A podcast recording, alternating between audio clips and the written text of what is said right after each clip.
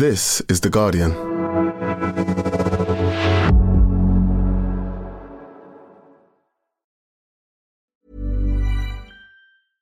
Finding your perfect home was hard, but thanks to Burrow, furnishing it has never been easier. Burrow's easy to assemble modular sofas and sectionals are made from premium, durable materials, including stain and scratch resistant fabrics. So they're not just comfortable and stylish, they're built to last. Plus, every single Burrow order ships free right to your door. Right now, get 15% off your first order at burrow.com slash ACAST. That's 15% off at burrow.com slash ACAST. Hey, I'm Ryan Reynolds. Recently, I asked Mint Mobile's legal team if big wireless companies are allowed to raise prices due to inflation. They said yes. And then when I asked if raising prices technically violates those onerous two year contracts, they said, What the f are you talking about, you insane Hollywood ass? F- So to recap, we're cutting the price of Mint Unlimited from $30 a month to just $15 a month. Give it a try at mintmobile.com slash switch. $45 upfront for three months plus taxes and fees. Promo rate for new customers for limited time. Unlimited more than 40 gigabytes per month. Slows. Full terms at mintmobile.com. Boris Johnson contradicts his own scientists as Keir Starmer shakes up his cabinet. I'm Jessica Elgott, Chief Political Correspondent of The Guardian, and this is Politics Weekly.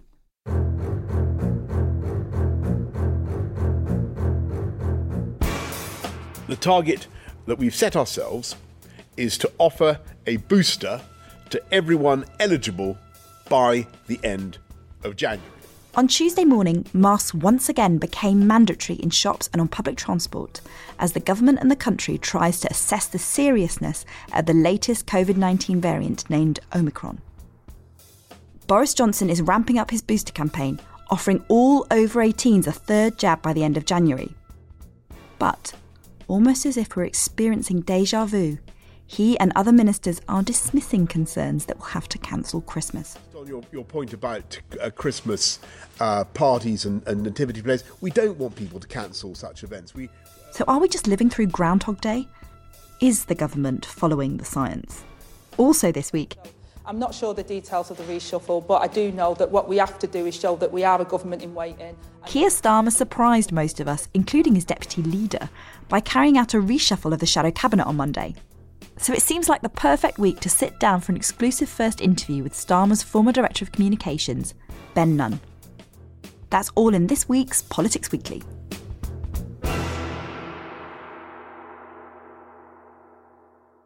But first, let's look at the government's latest COVID 19 plans. To discuss that, I'm joined by The Guardian columnist Gabby Hinsliff.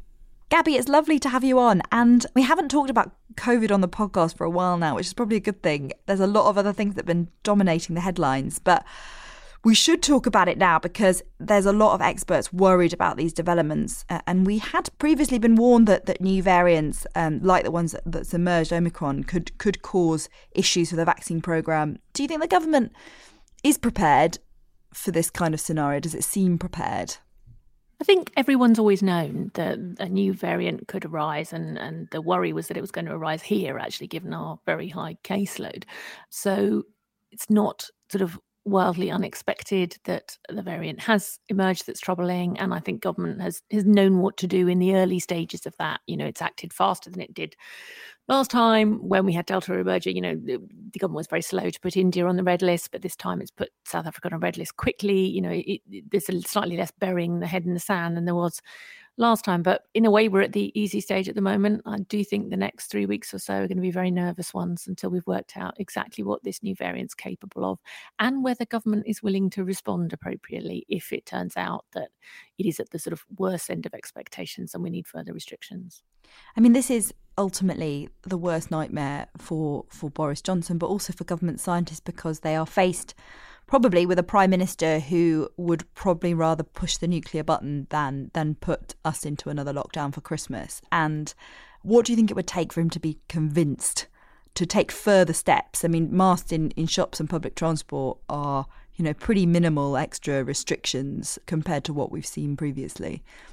They are. And the thing is that what we've done so far is relatively easy economically, apart from anything else. It's not just that, you know, that these are relatively palatable to the public. You know, a few Tory MPs will kick off about mask wearing, but there's widespread public support for that, you know. But the next steps are not only difficult for people if they mean that we can't have the kind of Christmas we're expecting. But they also have serious economic impact. I mean, if you're looking at things like moving to working from home, restrictions on socialising, then that's, I think, why you've seen government come down like a ton of bricks on Jenny Harries, the head of the UK Health Security Agency, as she now is, when she suggested that people shouldn't socialise if they didn't need to, because that's very much not the message the government wants to get out. Although I suspect it's a conclusion a lot of people are coming to for themselves. You know, you're already starting to see office parties being cancelled, that sort of thing. And I suspect people will be asking themselves as we get closer to Christmas do I really need to do this? Do I need to do this if it means that I might be isolating over Christmas? Yeah, I mean it, that's the difficult thing, isn't it, for pubs and restaurants, but also you know those those kind of events like children's nativity plays or office Christmas parties that we kind of expect around this time of year. People are going to think, aren't they? Is it worth the risk going to these places because what it could lead to is me having to self isolate or getting sick over over Christmas. Um, and, and do you think we should start to see people take things into their own hands as we often have over the course of th- this pandemic when the government's been too slow to act?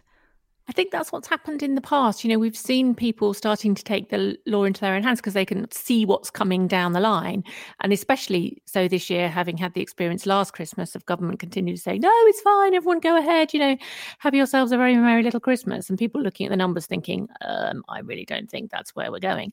And that's what often I think the sort of anti lockdown camp doesn't take into account. If government does not act, in the end, people will if they become sufficiently frightened you know and this is all of course predicated on assumptions about omicron that, that we can't be sure about you know we don't know how effective the vaccines will be against it. But the lesson so far this pandemic has been generally go hard go early. It's a lot easier to relax the rules if it turns out you've overreacted than it is to catch up with the virus if you've underreacted. And the, the, the sort of big push that Boris Johnson is counting on, and again, you know, this is something that is in a way easy to do, as you said about masks on, on, public transport, is expand that booster program to offer booster jobs to all adults by the end of January. Um, another additional pressure on the NHS it puts enormous pressure on the NHS. And if they're diverted into a vaccination program, you've already seen NHS leaders warning, will that have implications for our work to tackle the backlog of people who haven't been treated? You know, it's going to have an impact on waiting lists. Those are things that people will notice and feel if they're wanting treatment for the NHS for other things than COVID. So it's not a risk free undertaking to say that you're going to do that. One of the um, pressure points the government's also coming under is on, on travel. I mean, that's another, you know, as well as hospitality, that's another seriously beleaguered industry. Lots of people might be thinking about cancelling pre Christmas travel plans if it means that they're going to have to, to isolate and wait for their, their test. And there's been a leak this morning to the BBC from SAGE, the Scientific Advisory Group for Emergencies, that advises the government on uh, on many things, but also but particularly on COVID at the moment, um, saying that its members think that pre-departure tests would be very valuable. PCR tests are you know need, needed to be reintroduced at day five or day eight instead of just just day two, which is the the, the change that was announced at the weekend again, do you think the government's prepared to take that step? They've they've come under a lot of pressure from you know MPs and from certain arms of the media about about those tests. And it's not just that, actually. It's interesting. One of the first things um, that Yvette Cooper did in about five minutes after being made Shadow Home Secretary was to write to government arguing that the um, travel restrictions needed to be tighter. Again, that has big economic implications. You know, Christmas is a time when lots of people are flying, going to see family. So, again, there are huge implications of doing this. Um, and it may be that government will feel, you know, it's no longer possible to stop Omicron coming into the country. There's a a limit to how much that we can restrict imported cases. But I think there is going to be serious pressure for tighter travel restrictions, particularly if it looks as if um, Omicron is spreading fast here and we don't want to deal with more cases being seeded as well. And one story today that's dominating some of the headlines is about last year's Christmas, what Christmas I think many of us would prefer to forget, but that there was potential lockdown rule breaking by the government inside Number Ten. Parties in um, Carrie Johnson's flats, a, a leaving party.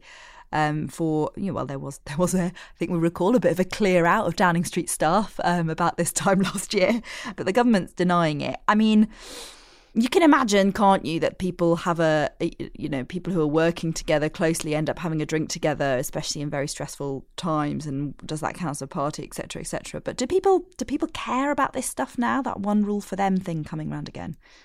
I mean, I think there's been some fairly epic rule breaking within government. If you think about Dominic Cummings' sort of infamous trip to Barnard Castle, which people did care very much about indeed. This isn't the first story either. We've heard about a fair bit of laxity in Downing Street. You know, Boris and Carrie Johnson have already had to fend off stories about Carrie's friend Nimco Ali being with them for Christmas last year, obviously during a, a lockdown when most people were spending Christmas on their own. And they had to say, oh, well, it's, you know, she was part of our childcare bubble, so that was allowed.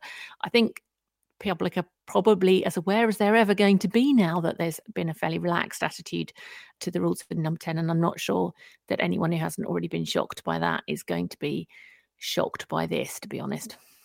And the other thing that might trouble Johnson more around this time is is the reaction of his Tory MPs. Again, people like Steve Baker, um, Esther McVey, Mark Harper, the people who are very sceptical about any COVID restrictions whatsoever.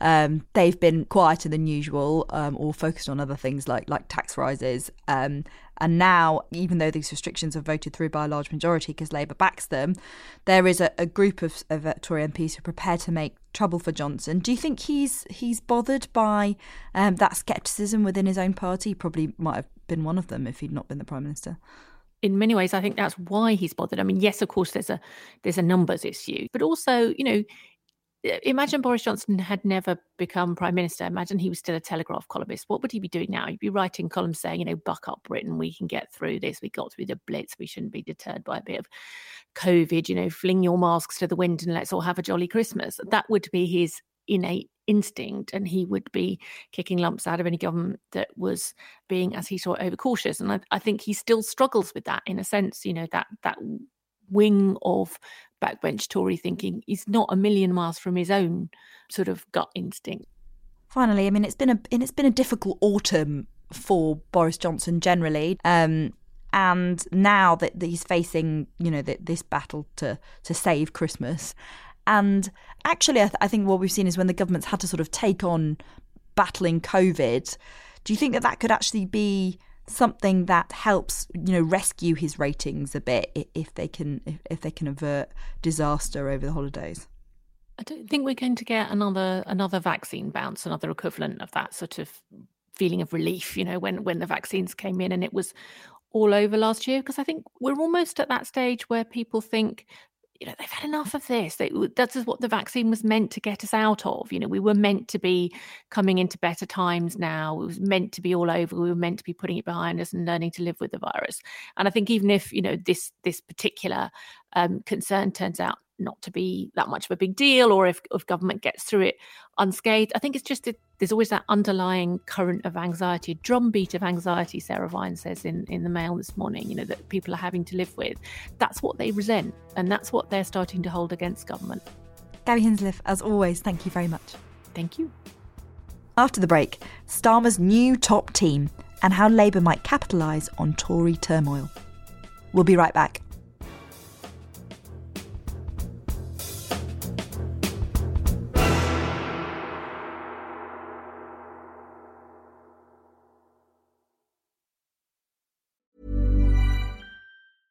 Finding your perfect home was hard, but thanks to Burrow, furnishing it has never been easier. Burrow's easy to assemble modular sofas and sectionals are made from premium, durable materials, including stain and scratch resistant fabrics. So they're not just comfortable and stylish, they're built to last. Plus, every single Burrow order ships free right to your door. Right now, get 15% off your first order at burrow.com slash ACAST. That's 15% off at burrow.com slash ACAST. Introducing Wondersuite from Bluehost.com. Website creation is hard, but now with Bluehost, you can answer a few simple questions about your business and get a unique WordPress website or store right away. From there, you can customize your design, colors, and content. And Bluehost automatically helps you get found in search engines like Google and Bing. From step-by-step guidance to suggested plugins, Bluehost makes WordPress wonderful for everyone. Go to bluehost.com/wondersuite. Welcome back to Politics Weekly. I'm Jessica Elgott, Chief Political Correspondent for The Guardian. Now, what did Labour's shake-up reveal about Starmer's plan for Labour? The surprise reshuffle announcement seemed to take the limelight away from Angela Rayner, who was giving a big speech on sleaze in politics. But after a bumpy few hours, order was eventually restored and key positions were filled. Big winners included Yvette Cooper as Shadow Home Secretary, who will be taking on Priti Patel, and David Lammy, who will shadow the Foreign Secretary Liz Truss, and Lisa Nandy, who was handed the newly created role of Shadow Levelling Up Secretary, taking on Michael Gove. The shadow front benchers are looking decidedly less left than in recent years. But is this an election winning Labour team? I spoke with Keir Starmer's former Director of Communications, Ben Nunn, who'd been at his side for many years and was in post the last time the Labour leader tried to carry out a reshuffle. So, what did he make of this one? I think it's a good reshuffle. I think it's a good team. I think there are some good appointments that have been made and appointments that fit the characters of the shadow cabinet to good briefs. I'm thinking Lisa at Levelling Up, I think is good. I think David Lammy in Foreign is good, and I think Wes into Health is good. In many ways, I've always been an outsider in the Labour Party in that I've never been particularly factional. And that's a bit like Keir in a way. He's not. He doesn't come from a long tradition of fighting for a faction, right? I think that's right. I think there is a comparator there. I mean, my approach to politics, and I do think there are comparisons with Keir. My approach to politics has always been: what can we do to get Labour into government? How can we get Labour back to a position where it's winning again? So my reflection of the Shadow Cabinet is it's a good it's a good reshuffle. There's some good appointments, and it was more about getting Labour back to winning than it is about ideology. Was this the reshuffle he wanted to do last spring? I worked for the Labour Party for six years, and I had many, many, many highs in that time, and I had my fair share of lows. And I don't think it's a secret to say that that reshuffle in May wasn't a highlight of my time in the Labour Party. Um, not least because, here's an anecdote that Saturday, when it all kicked off, was my wife's birthday. I bet that's how she wanted to spend it. Uh, it, it wasn't, and um, and so some of the accusations that were may be made that this was some kind of plot and I was involved and all that kind of stuff. I, my wife can attest that that was not true. Um, but I think, look, I think it's fair to say Keir's got the team he wants. And also, what I'd also say on reshuffles more generally, we overanalyze them, we overread into them sometimes. You know, 99% of the country wouldn't have noticed a reshuffle happened yesterday. They wouldn't notice a cabinet reshuffle happened, really. Most of the country are getting on with their lives. And so the individuals are important, but the more crucial thing is what's the argument this new team is going to take to 2024 and how's that going to get Labour back into power? The one person who seemed a bit blindsided by Monday was Angela Rayner. I mean, do you think it was a mistake? It was clearly a mistake not to involve her in the spring, or you know, or to not not make sure she was on board with some of it before before it leaked out to some of her, her pals. But do, do you think that it's their relationship is the is the issue, or is it is it more about you know other internal tussles going on? I, I don't know what happened. I honestly don't know what happened, and I think it's quite small fry. I think ultimately Keir got the reshuffle he wanted, and that's the most important thing. And what I would say about Andrew and Keir is some of the stuff we've seen in recent weeks shows the strength of that double team. The way they handled the sleaze stuff, um, they are both very, very good assets, very good assets for the party. Focus on that, not process and grids and whose speech was when. One of the things that was briefed yesterday of it was that this this new team, which I, you know I think it's fair to say is is a sort of bit more of a decisive shift towards the centre of the party. But they are people who have experience of government and they are people who have got a lot of experience dealing with the media and of communicating. And do you think that that's been something that's been not as effective from the shadow cabinet team up until this point? I think the bringing in people who understand what government is and actually what effective opposition is. Someone I've, I've, I've valued incredibly during my time and, and, and really always enjoyed working with. Someone like Jon Ashworth is actually really good in that regards because he knew what opposition was, he knew what government was. And Yvette will bring that kind of skill as well. And actually, in many ways, Labour needs to be as an effective opposition as it is an effective government. I think on the the media point of view, I think you cannot underestimate how difficult it is to secure cut through in the middle of a global pandemic when the Prime Minister can click his fingers, get a press conference, and that hits the 6 and 10, and Labour is a 15 second clip at the end of it. Nor can we underestimate the extent to which the public are totally switched off from politics at the moment. So I, I, and think- willing the government to succeed in a certain extent. gov- you know, every, all of us wanted the government to succeed in fighting a, a, a deadly pandemic. Absolutely, and and I, and you know, the beginning of the year was a classic example, and Keir got this bang on in about November of last year. Keir said, as soon as this vaccine happens, the government's going to get a massive bounce. And this is not forgetting this time last year, Labour was ahead, ahead of the polls. We certainly tied, if not ahead, at, on in certain polls.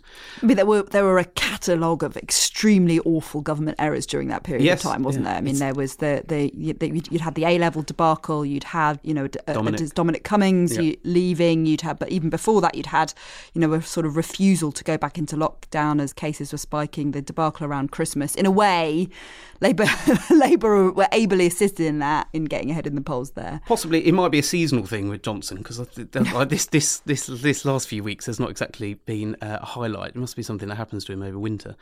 But on the point of kind of you know the environment here and Labour's been operating in in the past kind of eighteen months or so has been shrouded by a pandemic, where most of the country, you know, what do my friends and family cared about?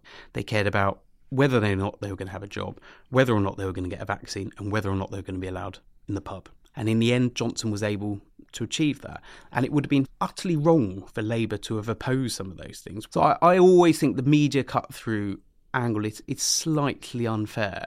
But what I would say, people like Wes, people like Lisa, people like David are very good media performers.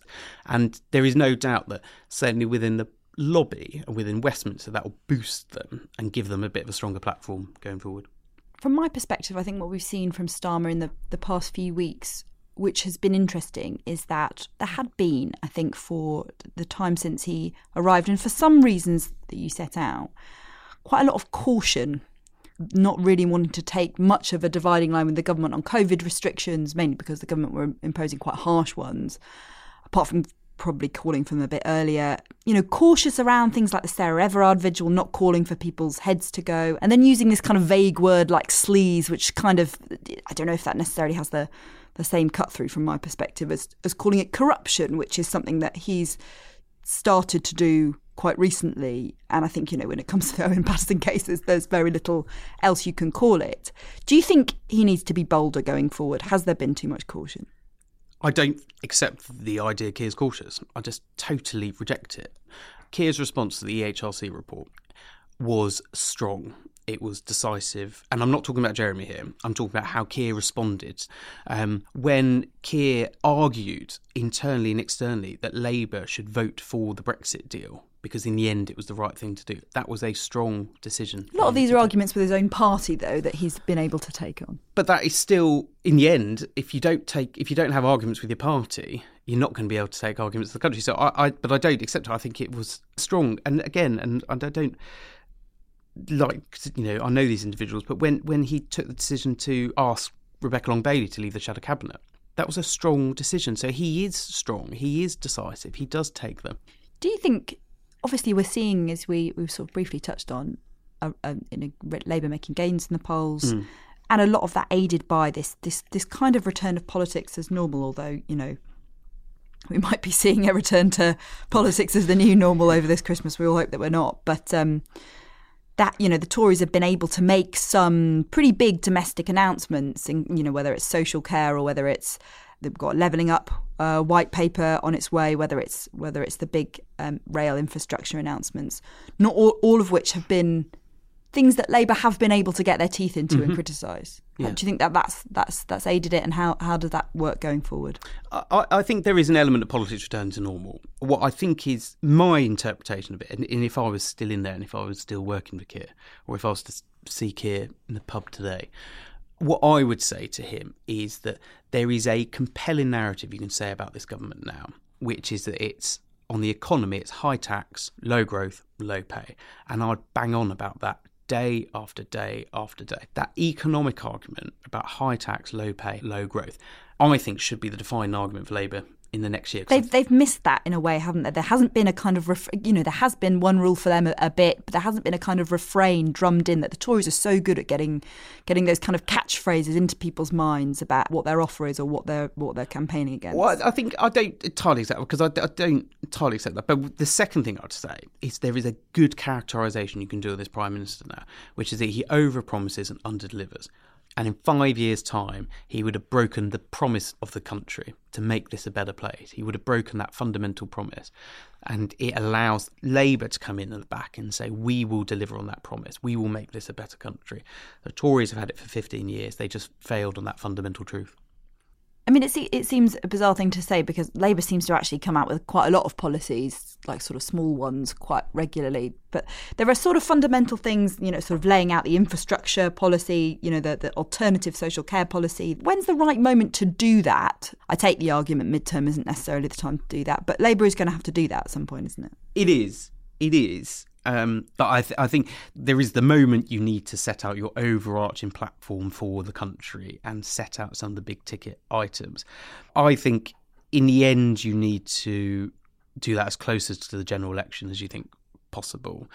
My personal view is I don't think there'll be election until 2024. What you need to use these interim years for is fixing the party, getting the party ready for an election, which can lead to accusations that you're too focused on the party. That is that's that's a bear trap that you that you fall into. It might be a bear trap, but for the public, they don't care. I, I just think speak to the public at the moment. They don't care about politics. They just don't, and and nor should they. The public are what the public you should expect are. They they care about their job, their family. They're a bit worried about you know the education system, and so you should use this period when the public are focused on their lives to fix your party, because that will allow you to when the election is called, when the public turn on to politics for the first time properly, I you know they they are first asked to make a decision. They will look at both parties and go right. I think you're ready for government. And Keir can go out there and say, look, I fixed the party. It's ready. We are ready. You've got a good team here this is my program. Let's go forward. And Keir's view in, in fixing the party isn't look, let's show that we're no longer a divided party. Everyone's all together. Look, we've got a real mix of people in the shadow cabinet. Jeremy Corbyn said sorry, we're bringing him back in. His is no, I'm the boss. And it doesn't matter how whether Angela Rayner gets upset about not being involved in a reshuffle or not and briefs a bit, or it doesn't really matter that Jeremy Corbyn's just sort of hanging on in limbo. I'm the boss and I'll I'll make those decisions. Is that his theory? I, th- I, think strength is an important part of politics, and that's why I, I accept there are times when you know we didn't communicate things right. Um, I, I I'll always accept that. To be honest, I always think about fixing the party less about the politics of it. It's about the infrastructure of the party. We've got to remember Labour didn't lose 2019. We lost 2019, 2017, 2015, and 2010. We keep losing elections. Now, part of that is policy, part of that is politics, but it is also about has it got the right structures around it to make it an effective campaign operation? Last question: When you when you left working for Keir, did you think that did you genuinely believe that Labour were capable of winning the next election? Yes. Yes. You, and do you still believe it now? Yes. Yes. Yes. Yes. And I, I really, really do. I really do. I think the public could get to a situation in four years' time when they go, do you know what? We've had a lot of promises and nothing delivered. We're paying more tax, but our services are worth. I think it is now time for a change. So, yes, I do. Ben Nunn, thanks ever so much for joining me. Thank you very much. And that's all from us this week. Make sure to listen to Friday's episode of Politics Weekly Extra as Jonathan Freedland speaks to Abdul El Sayed about Islamophobia in American politics after an incident between two House representatives a couple of weeks ago. But for now, I want to thank our guests, Gabby Hinsliff and Ben Nunn. The producer was Yolene Gaffan. I'm Jessica Elgott. Thanks for listening.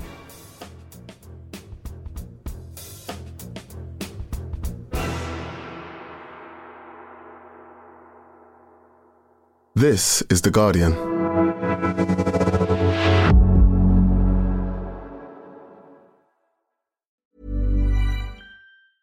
Tired of ads barging into your favorite news podcasts?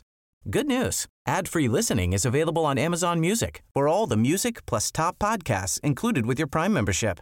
Stay up to date on everything newsworthy by downloading the Amazon Music app for free or go to amazon.com slash. That's amazon.com slash news ad free to catch up on the latest episodes without the ads. Spin your passion into a business with Shopify and break sales records with the world's best converting checkout. Let's hear that one more time. The world's best converting checkout. Shopify's legendary checkout makes it easier for customers to shop on your website, across social media, and everywhere in between.